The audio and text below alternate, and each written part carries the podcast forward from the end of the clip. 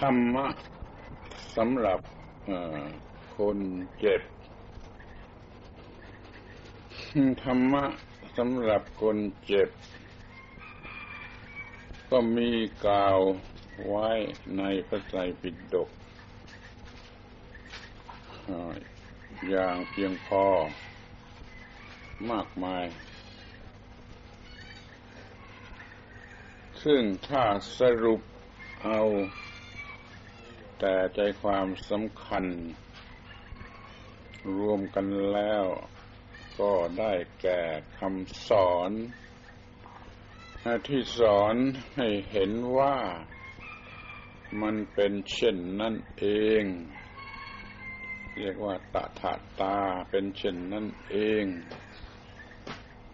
มันมีเหตุปัจจัยปรุงแต่งกันแล้วเป็นเช่นนั่นเอง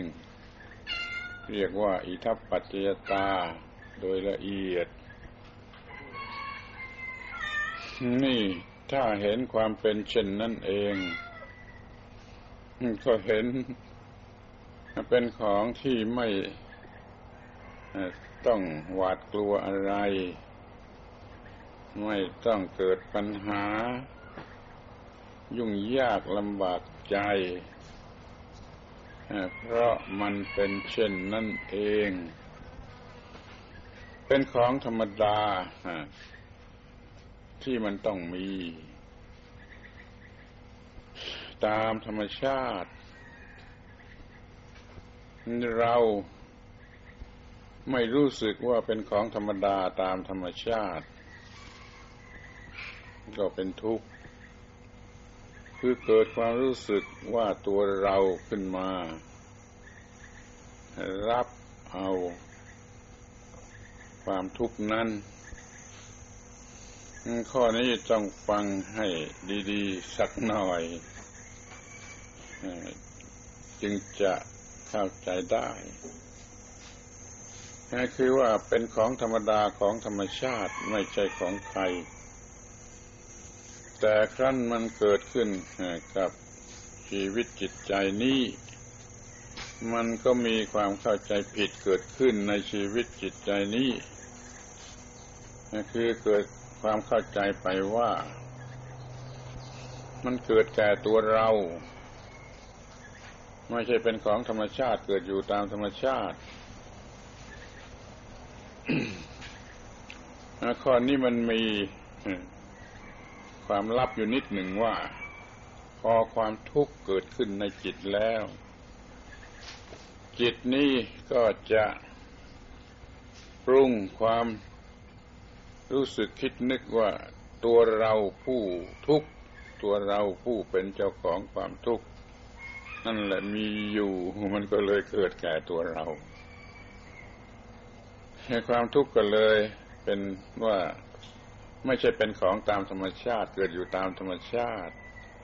กลายเป็นเกิดแก่ตัวเรา ที่จริงนั่นต้องการจะให้มองเห็นว่าความทุกข์เกิดอยู่ตามธรรมชาติ ระบบประสาทมันสัมผัสและรู้สึกว่าเป็นทุกข์ไอ้ตัวระบบประสาทนั่นก็เป็นธรรมชาติไม่ใช่ตัวเรา แต่ว่าพอความทุกข์ปรากฏที่ระบบประสาทตามธรรมชาติแล้ว มันเกิดความรู้สึกว่ามีตัวเราผู้ทุกข์ขึ้นมา แล้วก็มีปัญหา เราเป็นผู้ทุกข์เรามีความทุกข์เราจะต้องทนทรมานจะต้องถึงแก่ความตายเป็นต้น นี่เรียกว่า ความทุกข์ ปัญหาที่เกิดขึ้นจากความแก่ความเจ็บความค่ายความกระทั่งความตายในที่สุด แต่พระพุทธเจ้าท่านได้ตรัสว่า ถ้าได้อาศัยพระองค์เป็นกัลยาณมิตรแล้ว ก็จะหมดปัญหา อาศัยพระองค์ เป็นกัลยาณมิตรนั่นเป็นอย่างไร คือว่าได้อาศัยพระองค์เป็นผู้บอกผู้สอนผู้กล่าวผู้ชี้ผู้แนะ ให้เห็นความเป็นธรรมชาติ ไม่ใช่เป็นตัวเรา ตัวตนซึ่งมีความทุกข์หรือเป็นผู้ทุกข์ ให้ทั้งเนื้อทั้งตัวทั้งจิตทั้งใจอะไรทั้งหมดทั้งสิ้นเป็นเพียงธรรมชาติกำลังเป็นไปตามธรรมชาติปรุงแต่งกันอยู่ตามธรรมชาติ ไม่มีส่วนไหนเป็นตัวเรา อย่างนี้เรียกว่าอนัตตาพอไม่มีตัวเราแล้วไอ้ความทุกข์มันก็ ไม่เป็นของเรา เพราะมันไม่มีตัวเราความทุกข์ก็กลายเป็นของธรรมชาติ นี่เรียกว่าใจความสั้นๆสำหรับที่จะหมดปัญหาหรือไม่มีปัญหา อันเนื่องมาแต่ความเกิดความแก่ความเจ็บความตาย ทุกอย่างกลายเป็นกิริยาอาการเกิดอยู่ตามธรรมชาติ ก็มีผลปรากฏที่ระบบประสาทของสิ่งที่มีชีวิตขั้นปรากฏแก่ระบบประสาทของสิ่งที่มีชีวิตแล้วสิ่งที่มีชีวิตเหล่านั้นก็เกิดความคิดขึ้นมาใหม่ ตามธรรมชาติตามธรรมดาอีกเหมือนกันเกิดความคิดขึ้นมาใหม่ ว่าเรากูเป็นผู้เกิดเป็นผู้แก่เป็นผู้เจ็บเป็นผู้ตายมันก็เลยขึ้นเลยเกิดเป็นปัญหาขึ้นมาจากความเกิดความแก่ความเจ็บความตายจนได้มีความทุกข์ทรมานเพราะเหตุนั้นทุกคนต้องอาศัยพระ พุทธเจ้าเป็นกัลยาณมิตร คือรับเอาคำสั่งสอนของพระองค์ มาศึกษาพินิจพิจารณา จนเห็นอย่างถูกต้องตามที่เป็นจริงว่ามันไม่มีสิ่งที่เป็นตัวเราที่จะเป็นผู้ทุกข์เป็นผู้รับทุกข์ มันมีแต่เรื่องเช่นนั้นอาการเช่นนั้นของธรรมชาติเป็นอยู่ตามธรรมชาติเป็นอยู่ตามธรรมดา อย่าให้เกิดความคิดเขวออกไปนอกทางว่ามันมีตัวเรา เป็นเจ้าของเรื่องนั้น ถ้าทำได้อย่างนี้ ความเกิดความแก่ความเจ็บความตายก็ไม่เป็นปัญหา แก่ผู้มี สติปัญญามองเห็นเช่นนั้น แม้ว่าข้อนี้จะทำได้ยากลำบากบ้าง แต่ก็เป็นของที่มีอยู่จริง และเป็นของที่ทำได้ไม่เหลือวิสัย เพราะพระพุทธเจ้าไม่ได้ตรัสสิ่งที่เหลือวิสัยตรัสสิ่งที่อยู่ในวิสัยที่คน ตามปกติธรรมดาสามัญนนี่จะพอเข้าใจได้ทำความรู้อย่างแจ่มแจ้งให้เกิดขึ้นในจิตใจได้ แล้วก็เรียกว่ามีจิตใจที่หลุดพ้นคือหลุดพ้นจากความทุกข์นั่นเอง ถ้าจิตใจ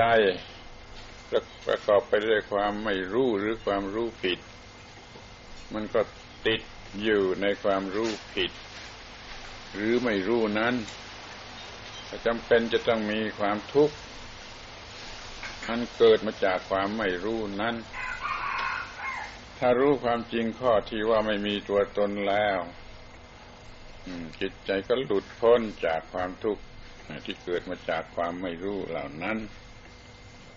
นี่เรียกว่าพ้นจากเกิดแก่เจ็บตาย โดยที่ว่าร่างกายมันก็เป็นไปอย่างนั้น ร่างกายมันก็มีอาการเกิดแก่เจ็บตาย แต่จิตใจของคนที่มีความรู้อย่างนี้พ้นเสียจากอำนาจของความเกิดแก่เจ็บตาย ซึ่งเป็นเรื่องของธรรมชาติ ขอให้เรื่องของธรรมชาติเป็นเป็นของธรรมชาติอย่าได้เอามาเป็นของเรา ยิ่งไปกว่านั่นอีก ก็คือว่าถ้าได้ศึกษารู้เรื่อง ความไม่มีตัวตน หรือไม่มีของตน โดยแท้จริงอย่างนี้แล้วจะพ้นจากอำนาจของกรรม สิ่งที่เรียกว่ากรรม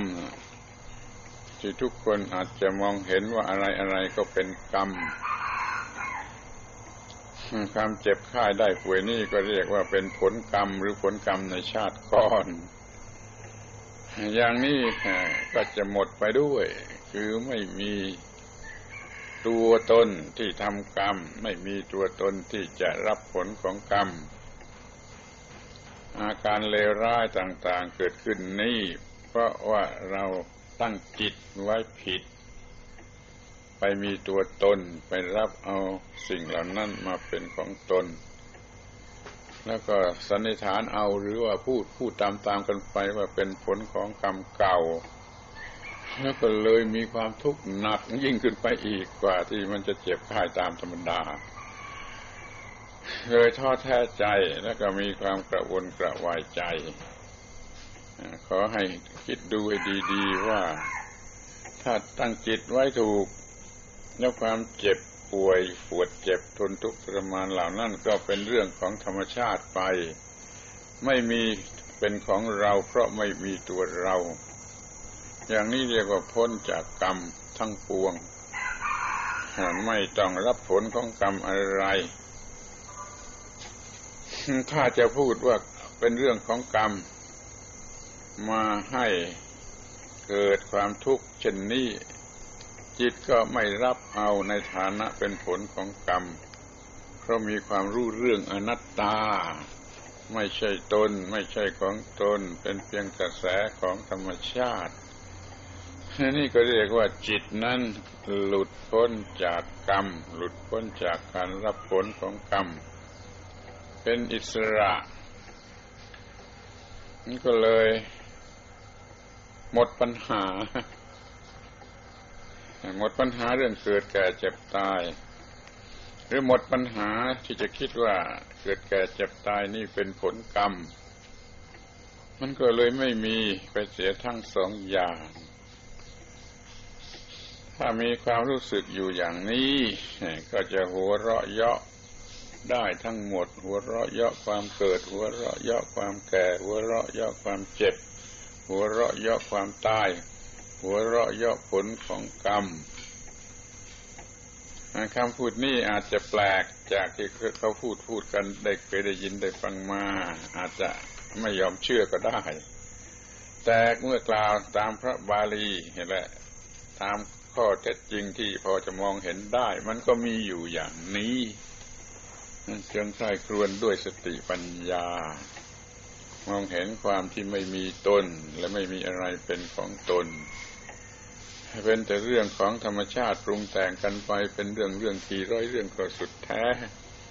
เป็นเรื่องของธรรมชาติ อย่างนี้เรียกว่ายกไปให้ธรรมชาติ ซึ่งมันเป็นเช่นนั้นเองความเกิดแก่เจ็บตายนั้นมันก็เช่นนั่นเองของธรรมชาติ กรรมและผลกรรมก็เป็นเช่นนั่นเองของธรรมชาติ เราไม่หลงไปตามความรู้สึกของสัญชาตญาณที่ยังไม่มีความรู้ หลงไปว่าเป็นตัวเป็นตน แล้วก็มีเป็นของของตน เอาความเกิดความแก่ความเจ็บความตายมาเป็นของตน เอาความ ได้รับผลต่างๆว่าเป็นผลกรรมของตน ทั้งหมดนี้คือธรรมะสำหรับคนเจ็บไข้ที่มีอยู่ในพระไตรปิฎกควรจะศึกษาเป็นข้อแรกนี่ตอนหนึ่ง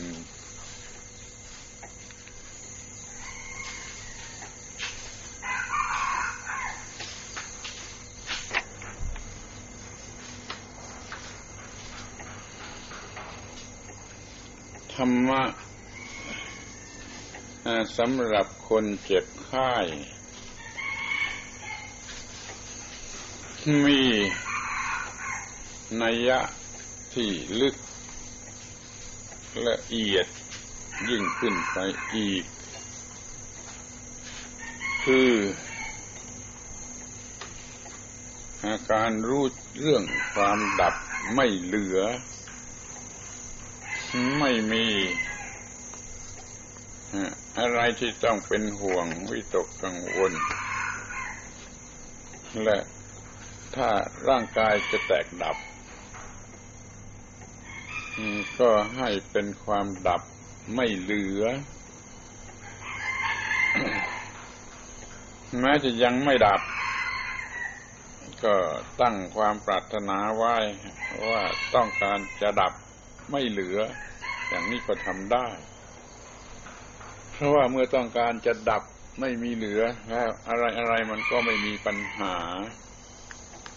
นะครับว่าดับไม่เหลือนั่นอธิบายว่า ไม่มีอะไรเหลือสำหรับจะไปเกิดใหม่กันอีก โดยมองเห็นตามที่เป็นจริงว่าถ้ามีเกิดต้องมีแก่ต้องมีเจ็บต้องมีตาย หรือว่าถ้ายังมีเกิด มันก็จะต้องเหมือนกับว่าซ้ำรอยกับที่เคยเกิดมาแล้ว ซึ่งเป็นอย่างไร ก็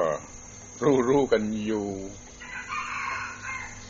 คือจะถามตัวเองว่ามันน่าเกิดไหม ถ้าเกิดมาเหมือนอย่างที่เกิดเกิดมาแล้วเต็มไปด้วยปัญหาเนี่ย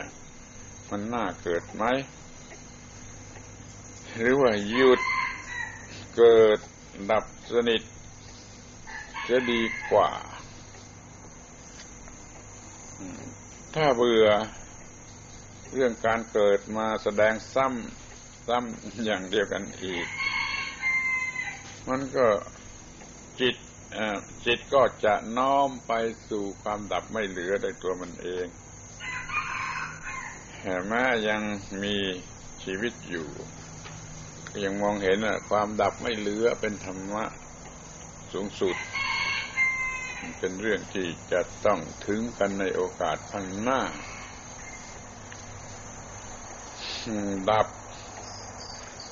ไม่เหลือนี่ มีสองอย่าง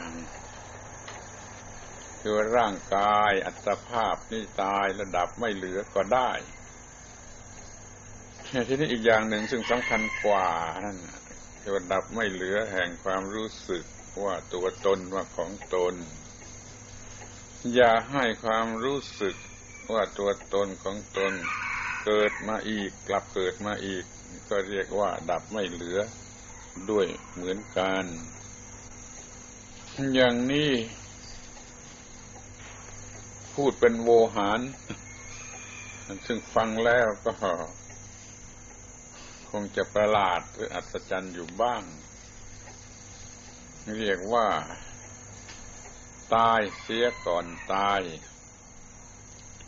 ตายเสียก่อนตาย คือความรู้สึกว่าตัวตนตัวกูของกูอะไรนี้ดับไปเสียก่อนแต่ที่ ร่างกายจะตาย ก่อนแต่ก่อนแต่ที่จะตายทางร่างกายนั้นท่านสอนให้ดับตัวตน ความรู้สึกว่าตัวตนว่าของตน ซึ่งเกิดอยู่เป็นประจำนั่นนะเสียดับมันเสียดับมันเสียถ้าดับไอ้ความรู้สึกว่าตัวตนของตนนี้ได้แล้ว แม้ร่างกายยังอยู่ชีวิตยังไม่ตาย ก็เรียกว่าดับคือดับไม่เหลือได้เหมือนกัน คือรู้จักเข็ดหลาบ ในข้อที่ว่า เกิดความรู้สึกเป็นตัวตนเป็นของตนขึ้นมาทีไร มันก็เป็นทุกทุกที ยิ่งเป็นเรื่องตัวตนใหญ่ตัวตนมากของตนมาก มันก็เป็นทุกข์มาก ถ้าดับความรู้สึกว่าตัวตนเสียความทุกข์ก็ไม่มีที่ตั้ง ไม่มีที่อาศัยไม่อาจจะเกิด ไม่อาจจะตั้งอยู่ท่านจึง มีวิธีที่จะดับทุกข์โดยการดับตัวตนเสีย ดับความรู้สึกว่าตัวตนนี่เสียก่อนแต่ที่ร่างกายจะตายจริง อย่างนี้เรียกว่าตายเสียก่อนตายคือดับตัวตนเสียก่อนร่างกายก่อนร่างกายแตกดับ ตายทีแรกหมายถึงตายแห่งอวิชชาความไม่รู้ ความยึดถือว่าตัวตนว่าของตนนั้นเสียนี่เรียกว่าตายของตัวตนในความรู้สึก แล้วก็ตายเสียก่อนแต่ที่ร่างกายจะตายจริง นี่เป็นความดับทุกข์อย่างยิ่ง มันไม่มีความเกิดความแก่ความเจ็บความตายอะไรจะก่อให้เกิดปัญหาแก่บุคคลชนิดนี้ได้คือเขาได้รู้ความจริงในข้อที่ว่าไม่ตัวไม่มีตัวตนไม่มีของตน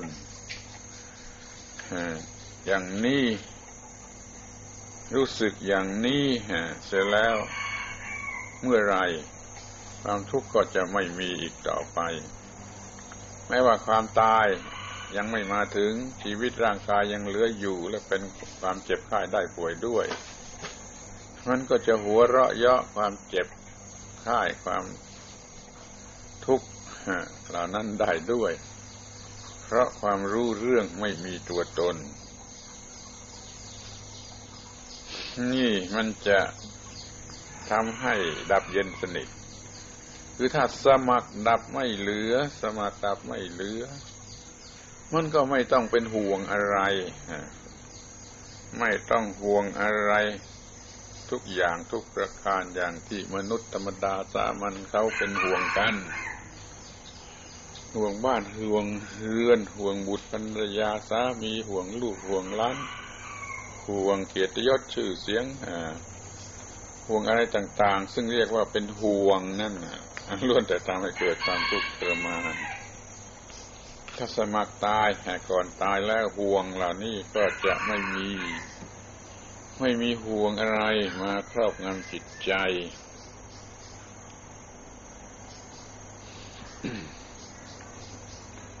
ที่สำคัญอีกอย่างหนึ่งก็ได้ก็คือ ทบทวนดูถึง เวลาที่ล่วงมาแล้วว่า เราได้กระทำสิ่งที่ควรทำได้ทำสิ่งที่ควรทำสำเร็จแล้วควรแก่ความเป็นมนุษย์คนหนึ่ง แล้วก็ได้ทำแต่สิ่งที่ดีๆ มีประโยชน์ ไม่มีสิ่งที่น่าติเตียน มองเห็นแต่สิ่งที่ถูกต้องดีมีประโยชน์อย่างนี้แล้ว ก็พอใจตัวเองก็ไม่เป็นทุกข์ มีความยินดีเสียอีกว่าได้ทำสิ่งที่ควรทำสำเร็จแล้ว แล้วมันก็จะมาถึงรอบที่จะต้องดับไปตามธรรมดาของสังขารที่ทางร่างกายนี่เกิดมาชาติหนึ่งเกิดเกิดมาชาติหนึ่งนี่ได้ทำสิ่งที่ควรทำสำเร็จแล้ว มันก็เป็นที่พอใจว่าได้ทำสิ่งที่ควรทำสำเร็จแล้ว ทุกอย่างครบถ้วนแล้วไม่ต้องห่วงอะไรอีกผลของการกระทำถ้าเชื่อว่ามีตัวตน มันก็ไม่สิ้นสุด มันก็หวังที่จะไปเกิดใหม่ รับผลกรรมกันใหม่อะไรกันใหม่ ถ้าชอบอย่างนั้นก็ทำได้ แต่พระ พุทธภาษิตคำสอนของพระพุทธเจ้านั้น ท่านต้องการให้สลัดออกไปสลัดออกไปโดยทำละทำลายรากฐานที่ตั้งของมันเสียคือทำลายความรู้สึกว่าตัวตนว่าของตนเสีย ให้มันก็จะหยุดการเวียนว่ายตายเกิด ไม่มีความอยากความคิดที่จะเกิดอีกต่อไป แต่ว่าได้รู้สึกว่าไม่มีอะไรใหม่หรือแปลกที่น่าจะพอใจในการเกิดใหม่ ในการเกิดใหม่เป็นเพียงการฉายซ้ำเรียกอย่างเด็กๆเรียกก็เรียกฉายซ้ำในการที่ต้องเป็นทุกข์กันใหม่ จึงได้สมัครที่จะดับไม่เหลือ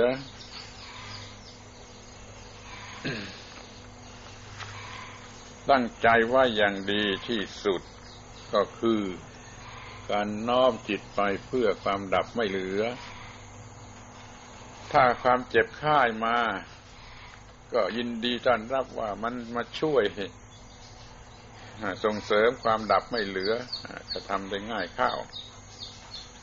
ถ้าจะต้องแตกดับไปจริง ๆ ก็ดับด้วยความรู้สึกว่าเราสมัครดับไม่เหลือ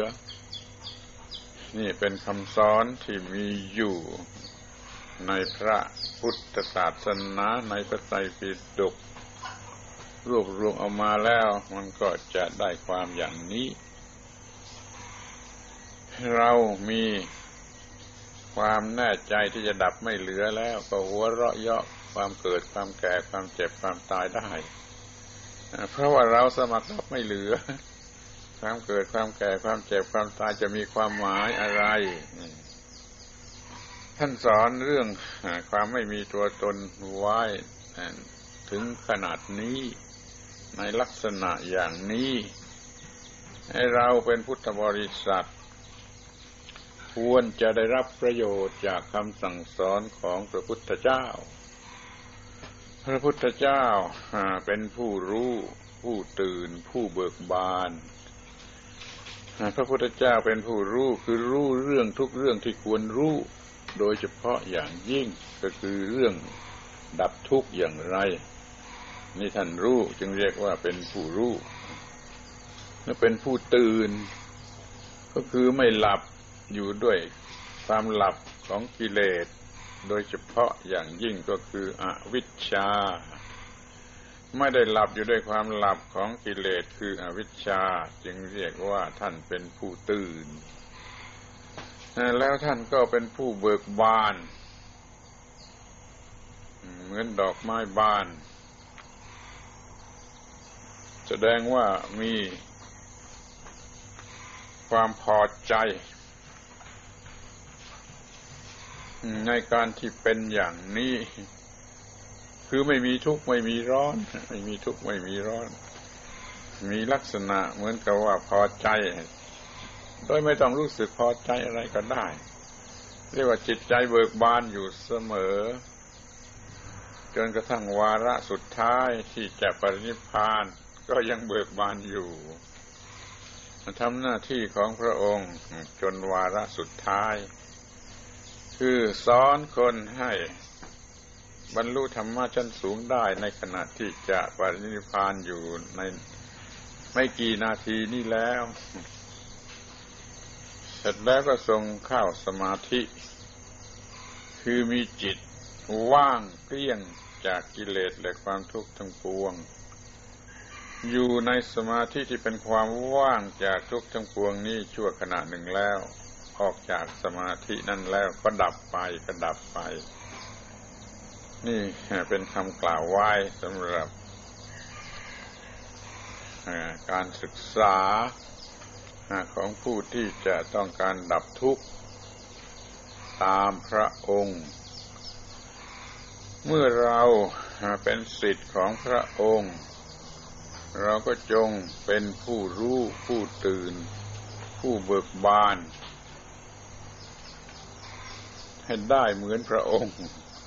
คือเดินตามพระองค์ เป็นสาวกของพระองค์ เป็นผู้รู้สิ่งที่ควรรู้เสียแม้แต่เดี๋ยวนี้ก็ได้ เป็นผู้ตื่นจากหลับคือความเข้าใจผิดความหลงผิด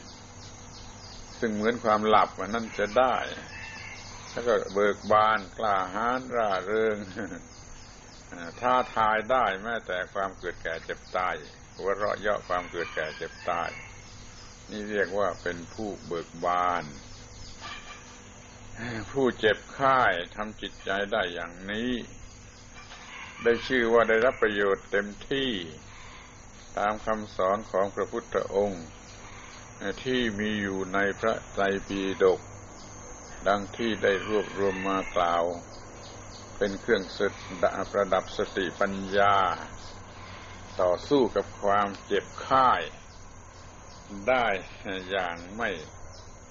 ผิดหวังไม่ลำบาก เป็นการได้ที่ดี ให้ความเจ็บความค่ายนี่มาสอนให้ฉลาด มาช่วยให้บรรลุถึงธรรมะขั้นสุดท้ายได้โดยง่าย ขอให้พิจารณาอยู่ตลอดเวลาด้วย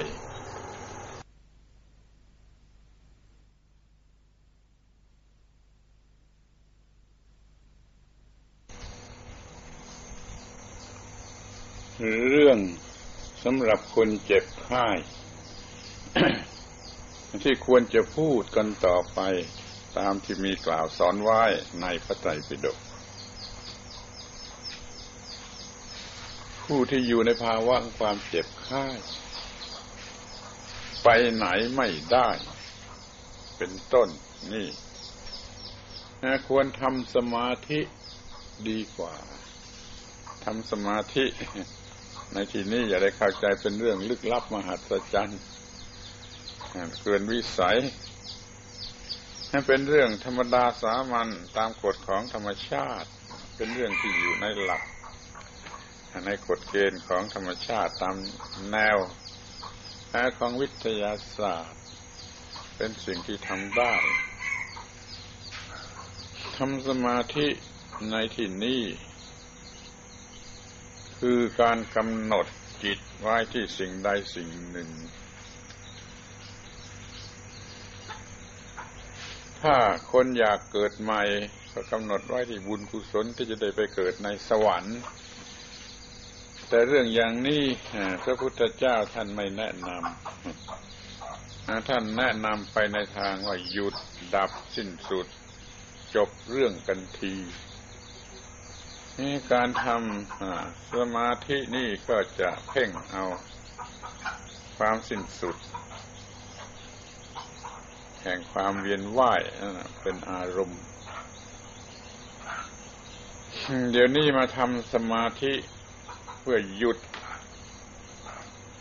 หรือว่างจากความคิดนึกปรุงแต่งอันสับสนวุ่นวายเหล่านั้น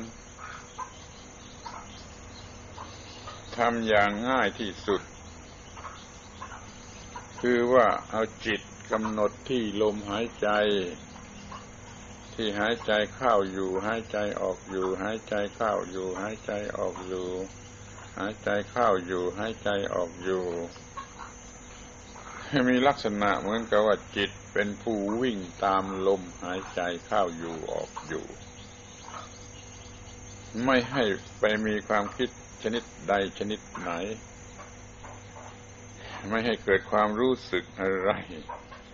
นอกจากรู้สึกแต่ว่าจิตกำหนดอยู่ที่ลมหายใจที่เข้าอยู่ที่ออกอยู่ มันก็เป็นสมาธิโดยเหตุนั้นคือจิตสงบจากความคิดฟุ้งซ่านต่าง ๆ แล้วก็จิตตั้งมั่นในการกำหนดอยู่ที่ลมหายใจ อย่างนี้ก็เรียกว่าจิตไม่ฟุ้งซ่าน ไม่ต้องหมายมั่นอะไรให้มากนัก ไม่ต้องหมายมั่นว่าตัวตนตัวกูจะทำสมาธิปล่อยไว้ตามธรรมชาติมีแต่จิตที่รู้สึกอยู่ แล้วก็กำหนดลมหายใจอยู่ จิตประคองจิตไว้ในลักษณะ เช่นนั้นอยู่ จิตไม่ฟุ้งซ่าน จิตมีความตั้งใจที่จะทำเช่นนั้นท่านั้น ตัวกูไม่ต้องพูดถึง ตัวกูไม่ต้องพูดถึง ตัวตนไม่ต้องพูดถึง มีแต่จิตแล้ว มีแต่จิต ที่ทำหน้าที่อย่างนั้นอยู่ นี่เป็นสิ่งที่ทำได้แน่ไม่เหลือวิสัยถ้ามีความตั้งใจจริง ตั้งใจมากพอก็จะมีความพยายามทำจนได้ แต่อย่าไปเครียดทำอย่างเครียด ให้ทำอย่างเบาๆสบาย อย่าทำอย่างไม้มั่นโมโหโทโสทำอย่างสบายสบายตั้งใจจะทำแล้วก็ทำไป โดยไม่หมายมั่นให้เป็นตัวกูทำทำเพื่อได้ผลแก่กูเรื่องนี้ก็ไม่ต้อง ให้จิตเท่านั้นนะจิตซึ่งไม่ใช่ตัวกูก็ได้ ไม่เรียกว่าตัวกู ที่จริงก็ไม่ใช่ตัวกู จิตเท่านั้นทำแล้วจิตก็จะตั้งมั่น จิตก็จะไม่ฟุ้งซ่านความทุกข์ก็จะไม่แทรกแซงเข้ามาได้ เพราะมันจิต เพราะจิตตั้งมั่นเสียในสมาธิข้อนี้เปรียบเทียบเหมือนกับเรา จะหัดขี่รถจักรยาน ในตอนแรกๆลองนึกดูมันยากพอขี่เข้าแล้วมันล้มพอพยายามอีกมันก็ล้มอีก มันก็ล้มอีกล้มหลายหนหลายสิบหน จนกระทั่งไม่ล้ม มันก็ได้ในการที่บังคับจิตให้อยู่ในอำนาจ มันก็คล้ายๆกันนั่นแหละ มันก็จะต้องล้มล้มก็ไม่ต้องเสียใจทำใหม่ล้มก็ไม่ต้องเสียใจทำใหม่ ไม่ได้ก็ไม่ต้องเสียใจทำใหม่ทำเหมือนกับเล่นกัน อย่างเล่นกีฬาอย่างนี้เป็นสมาธิได้ง่ายอย่าไปเครียดตั้งใจให้เครียดแล้วมันก็ยิ่งทำยากทำจิตใจให้วมๆตามสบายกำหนดอยู่ที่ลมหายใจ มันก็ต้องทำได้ ที่นี่ก็สังเกตดู ธรรมชาติของลมหายใจ มันสั้นอย่างไร มันยาวอย่างไร มันหยาบอย่างไร มันละเอียดอย่างไร ยิ่งไปสนใจ อย่างนี้ข้ามันก็ยิ่งเป็นสมาธิมากขึ้นคือจิตมันมาสนใจอยู่แต่กับลมหายใจมากขึ้น มันก็เป็นสมาธิมากขึ้น ศึกษาให้รู้จักลมหายใจที่กำลังเปลี่ยนแปลง โดยเฉพาะอย่างยิ่งเมื่อมีความเจ็บไข้อยู่นั่นเดี๋ยวมันเป็นอย่างนั้น เดี๋ยวมันเป็นอย่างนี้ลมหายใจมันก็ต้องเปลี่ยนแปลง เป็นลมหายใจที่คล่องบ้าง ไม่คล่องบ้าง ขัดคล่องบ้าง มีอะไรแทรกแซงบ้าง ถ้ามีอะไรเข้ามาแทรกแซงมีความรู้สึกอะไรเข้ามาแทรกแซงก็กำหนดอยู่ที่ลมหายใจ หรือกำหนดพร้อมกันไปทั้งสองอย่าง ช่นว่ามันมีความเจ็บปวดเกิดขึ้น ก็กำหนดความเจ็บปวดอยู่ทุกลมหายใจ มันก็ยิ่งเป็นสมาธิได้ด้วยการกำหนดความเจ็บปวดนั่นเอง ความเจ็บปวดนั่นก็ไม่เป็นอันตรายแก่สมาธิ เพราะว่าเอาความเจ็บปวดมาเป็นอารมณ์ของสมาธิเสีย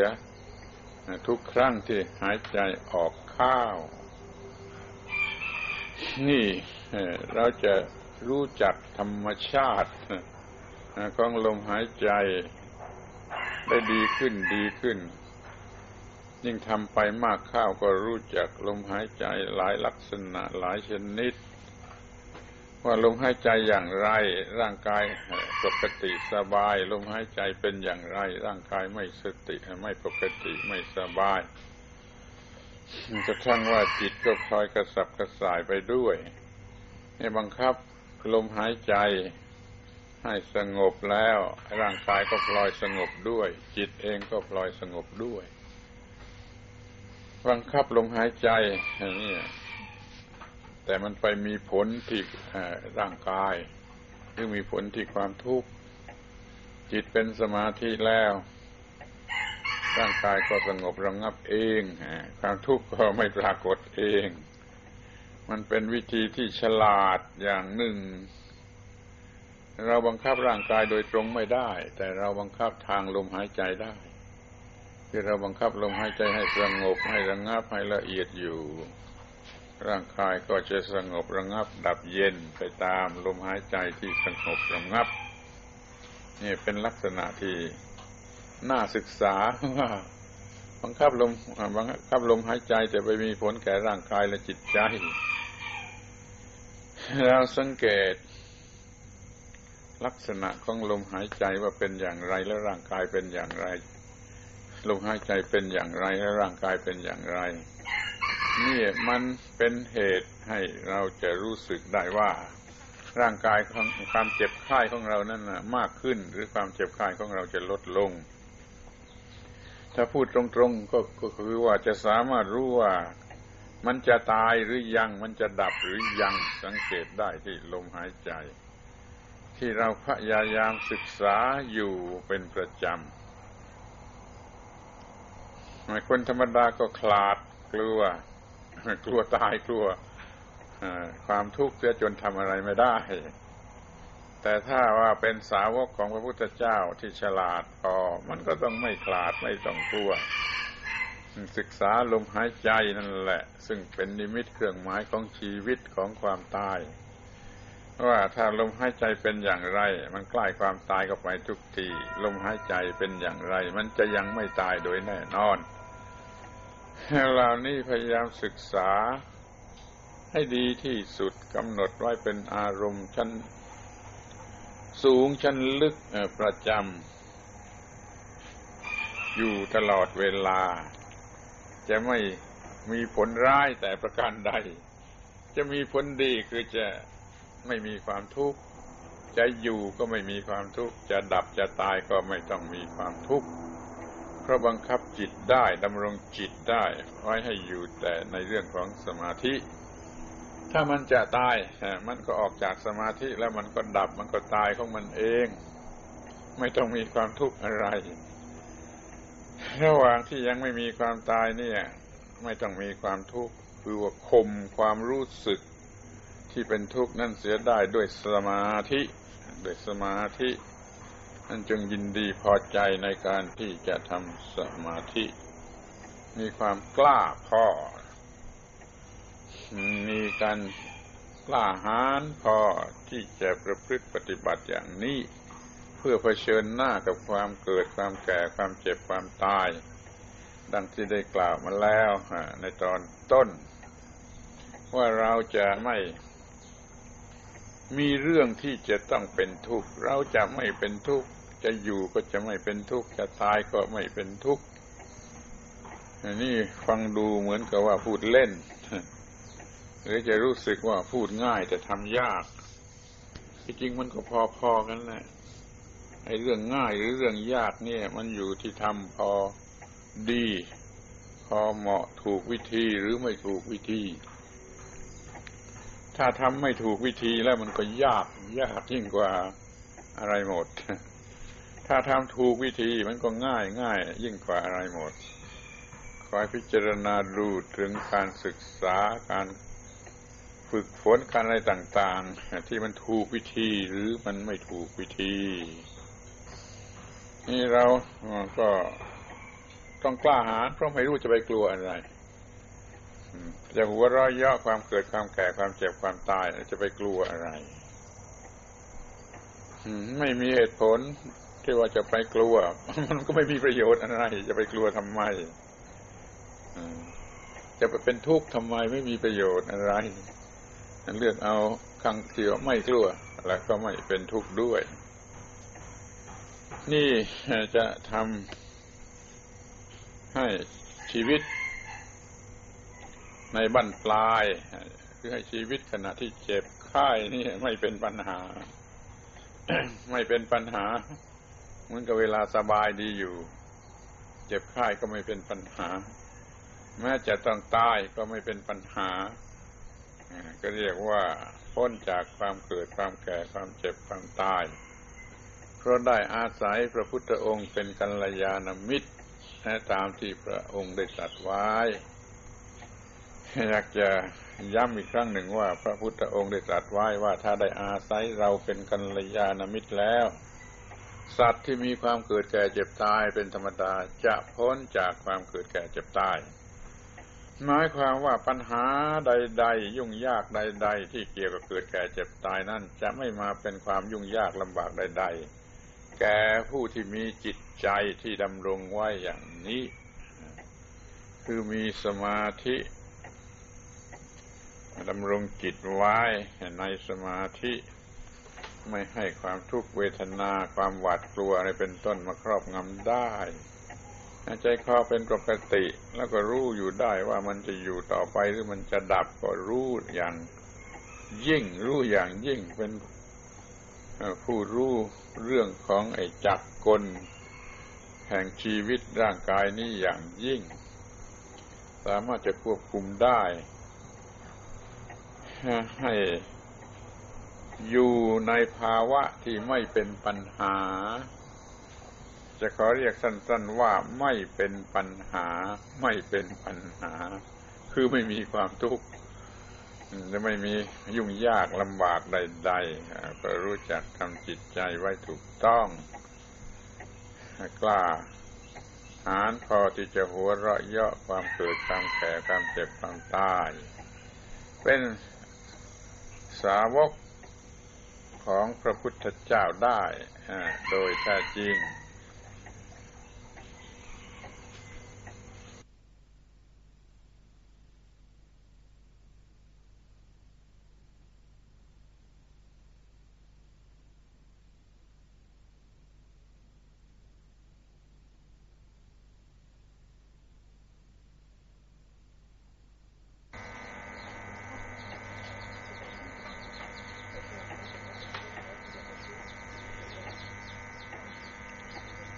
ขอ โอกาสมาเยี่ยม และเป็นการมาเยี่ยมชนิดที่นำเอาพระพุทธพระธรรมพระสงฆ์มาด้วย เพื่อประโยชน์แก่ความเจ็บไข้จะให้ความเจ็บไข้กลายเป็นสิ่ง ที่ให้ประโยชน์แทนที่จะเป็นโทษที่น่ากลัว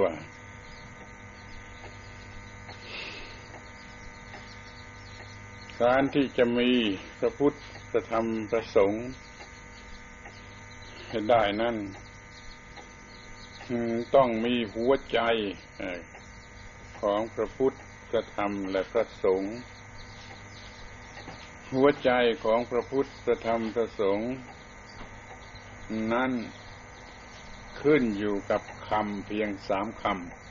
ำ คือความสะอาด ความสว่าง ความสงบความสะอาดในที่นี้ก็หมายความว่าไม่มีสิ่งเศร้ามองคือกิเลส เมื่อไม่มีกิเลสมันก็สะอาด คนเราไม่ได้มีกิเลสตลอดเวลา ทุกเวลานาที มันมีเวลาที่กิเลสไม่ได้เกิดขึ้นก็มีเหมือนกัน จะรู้จักความสะอาดได้ในเวลาเช่นนั้นแต่ไม่มีความรู้สึกที่เป็นโลภะโทสะโมหะรบกวนก็เรียกว่าสะอาด เมื่อสะอาดไม่มีสิ่งสมองมืดมัวแล้วมันก็ต้องสว่างสวายแจ่มแจ้ง เหมือนพระอาทิตย์ที่ไม่มีเมฆ มาปิดบัง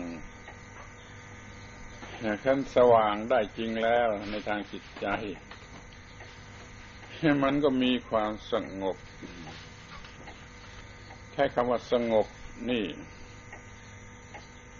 มันเป็นเรื่อง ที่บางคนอาจจะเข้าใจผิด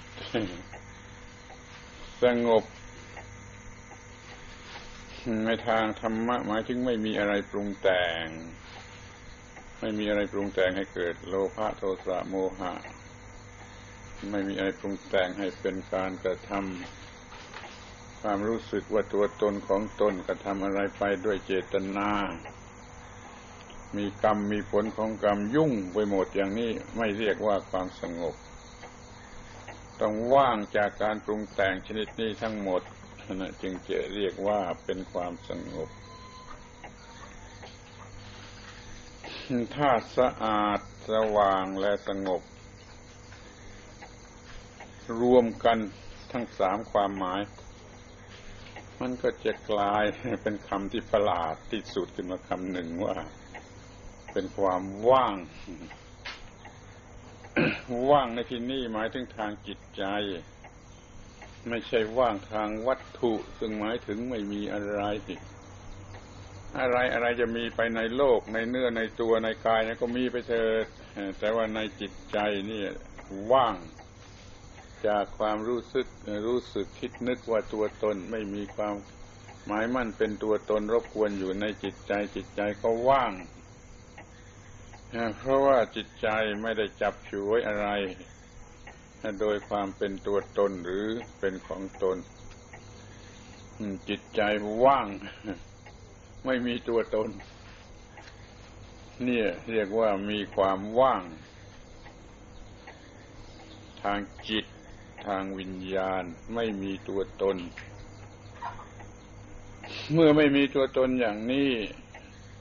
ให้ความเกิดแก่เจ็บตายก็ไม่ต้องครอบงำ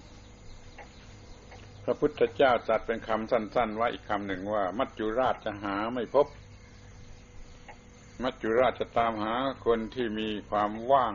มีจิตใจว่างหาไม่พบ เพราะมันไม่มีตัวตนนั่นเอง แล้วมัจจุราชจะหาอะไรพบการที่มีความว่างชนิดนี้จึงเป็นอมตะธรรม คือธรรมอมตะธรรม อมฤตธรรมธรรมที่ ไม่มีความตาย ไม่มีตัวตนให้มัจจุราชหาพบแล้วจะตายได้อย่างไร นี่พูดเปรียบเทียบเป็นสำนวนเหมือนกับว่า เป็นเรื่องทางวัตถุ มัจจุราชตามหาไม่พบมันก็คือไม่มีความตาย ความเกิดความแก่ความเจ็บความตายก็สลายเป็นอากาศสธาตุ ไปเสียทีเดียว มันไม่มีความหมาย ชนิดที่เป็นความยึดถือว่าเป็นตัวตน มันว่างเพราะไม่ดีไม่ชั่ว ถ้ายังดียังชั่วอยู่ก็วุ่นไปตามแบบดีแบบชั่ว มันไม่บุญมันไม่บาป เพราะถ้าว่าบุญก็วุ่นไปตามแบบบุญบาปก็วุ่นไปตามแบบบาป มันไม่ว่าง ไม่สุขไม่ทุกข์ถ้าสุขสนุกสนานร่าเริงหัวเราะอยู่ก็วุ่นไปตามแบบสุข ทุกข์ก็วุ่นไปตามแบบทุกข์มันไม่มีอะไรที่เป็นคู่คู่ไม่ได้ไม่เสียไม่แพ้ไม่ชนะ ไม่เอาเปรียบไม่ได้เปรียบกระทั่งว่าไม่มีความเป็นคนเป็นตัวเป็นตน ไม่มีความเป็นหญิงเป็นชาย เหล่านี้เรียกว่าจิตไม่ยึดถือสิ่งใดโดยความเป็นตัวตนแล้วเรียกว่าจิตมันว่างเพราะมันไม่ได้จับช่วยอะไรเอามาเป็นตัวตน เหมือนกับมือ ถ้าไปจับอะไรไว้ก็เรียกว่ามือไม่ว่าง ถ้ามือไม่จับอะไรไว้เลย ก็เรียกว่ามือมันว่าง จิตนี่ก็เหมือนกัน ถ้าไปจับช่วยเอาอะไรเขาแล้ว มันก็เป็นจิตที่ไม่ว่าง มันยึดมั่นถือมั่นในสิ่งเหล่านั้น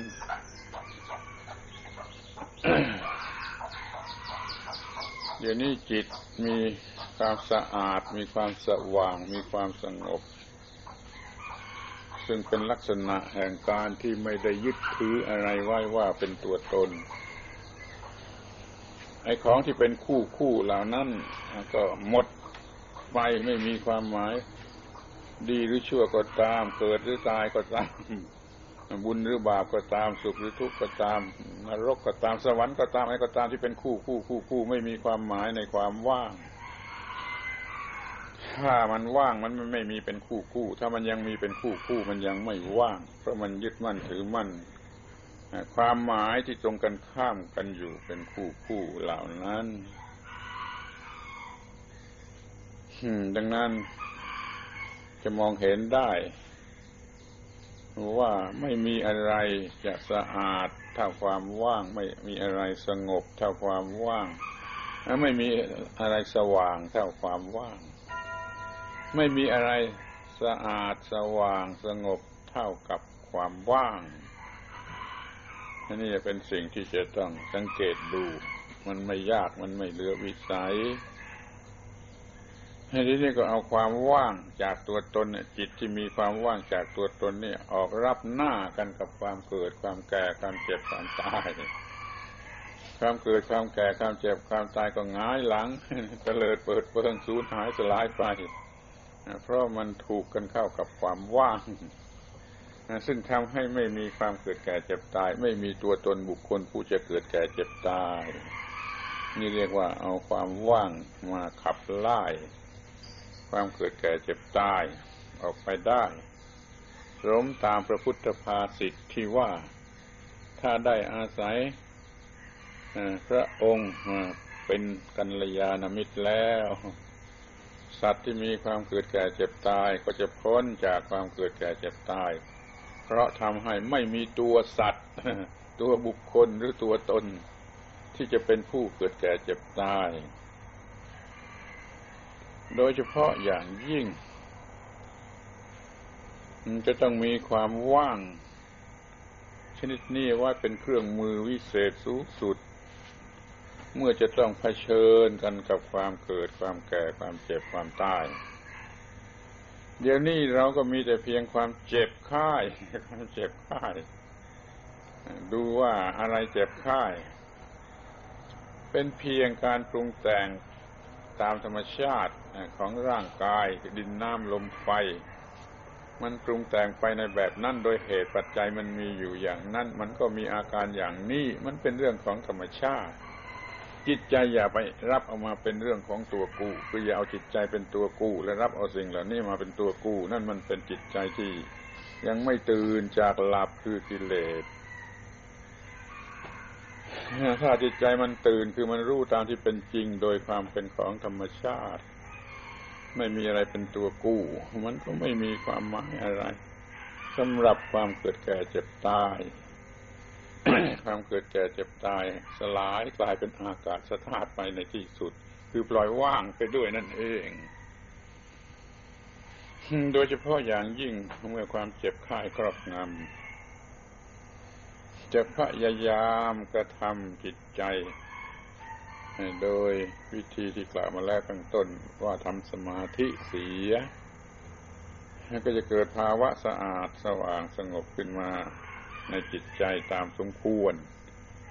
แล้วก็จะขับไล่ความทุกข์หรือปัญหาต่างๆที่เกิดกับความเกิดแก่เจ็บตายนั่นออกไปได้ นั่นเวลาเจ็บไข้จึงควรจะเป็นเวลาที่ทำสงคราม รบพุ่งกันกับความเกิดแก่เจ็บตายนั่นเองและทำให้ประสบชัยชนะ เพราะอาศัยพระพุทธเจ้าเป็นกัลยาณมิตร อย่างที่พระพุทธองค์ได้ตรัสไว้แล้ว ถ้าสัตว์ทั้งหลายได้อาศัยตถาคตเป็นกัลยาณมิตรแล้ว สัตว์ที่มีความเกิดจะพ้นจากความเกิด สัตว์ที่มีความแก่จะพ้นจากความแก่ สัตว์ที่มีความตายจะพ้นจากความตายสัตว์ที่มีความเจ็บจะพ้นจากความเจ็บ สัตว์ที่มีความตายเป็นธรรมดานะจะพ้นจากความตายเป็นธรรมดา นี่เพราะเหตุไรก็เพราะเหตุว่าจิตนั่นนะมันกลายเป็นพระพุทธประธรรมประสงค์เสียเอง ผู้เจ็บป่วยผู้นั้นได้ทำให้จิตของเขากลายเป็นจิต สะอาดสว่างสงบ โดยไม่วิตกกังวลถึงสิ่งใด ๆ หมด เพราะไม่มีสิ่งใด ๆ จะมีค่ามากเท่ากับสิ่งนี้นั้นจิตใจจึงสนใจอยู่แต่กับสิ่งเหล่านี้ จึงไม่ต้องมีปัญหาใด ๆ ที่เรียกว่าความทุกข์อันเกิดอันเกี่ยวกับความเกิดแก่เจ็บตาย ให้จิตมีคุณธรรมคือสะอาดสว่างสงบ เช่นเดียวกับมีในพระพุทธธรรมประสงค์มันก็อยู่เนื้อปัญหาอะไรหมดไม่มีปัญหาอะไรเหลือ เราเป็นพุทธบริษัท เราต้องได้รับประโยชน์ อันสูงสุด จากพระพุทธพระธรรมและพระสงฆ์ข้อนี้ก็ไม่มีอะไร มากไปกว่าเราทำจิตใจของเราให้เป็นพระพุทธประธรรมประสงค์เอง อย่าเพื่อเข้าใจว่าพูดง่ายอะไรแต่ทำยาก คือมันปล่อยวางปล่อยวางไอ้ความรู้สึกคิดนึกชนิดที่เป็นตัวตน เป็น ยึดมั่นถือมั่นในของเป็นผู้ผู้เช่นดีชั่วบุญบาปสุขทุกข์ได้เสียแพ้ชนะ ไม่มีความรู้สึกในความหมายของคำเป็นผู้ผู้เหล่านี้ นี่จะเรียกว่าเป็นผู้ที่มีจิตสะอาดสว่างสงบ มีพระพุทธพระธรรมพระสงฆ์อยู่ในจิต หรือจะพูดอีกทีว่าจิตได้กลายเป็นจิตของพระพุทธพระธรรมพระสงฆ์ไปเสียแล้ว จะมีปัญหาอะไรเหลือ มันไม่มีปัญหาอะไรเหลือ ไม่มีสิ่งที่จะสร้างความทุกข์ให้เลยเรียกว่าไม่มีปัญหาอะไรเหลือ ก็ไม่มีสิ่งที่ต้องเดือดร้อนต้องต่อสู้ต้องแก้ไข อะไรอีกจงมีคุณธรรมอันสูงสุดคือความสะอาดแห่งจิตความสว่างแห่งจิต ความสงบแห่งจิตนี่เป็นสิ่งที่ต่อสู้กันกับความเกิดแก่เจ็บตาย ตามธรรมชาติเป็นไปตามธรรมชาติ จิตก็หลุดพ้นจากสิ่งที่ยึดถือหลุดพ้นจากความทุกข์ไม่เป็นจิตที่มีกิเลสที่จะยึดมั่นถือมั่นอะไรอีกต่อไปขอให้ ประคับประคองจิตให้ดีๆ ในโอกาสเช่นนี้ ให้เป็นจิตที่มีพระพุทธธรรมประสงค์มาสิงสถิตอยู่ ก็จะกลายเป็นสมาชิกของพระพุทธพระธรรมพระสงฆ์ไปโดยสมบูรณ์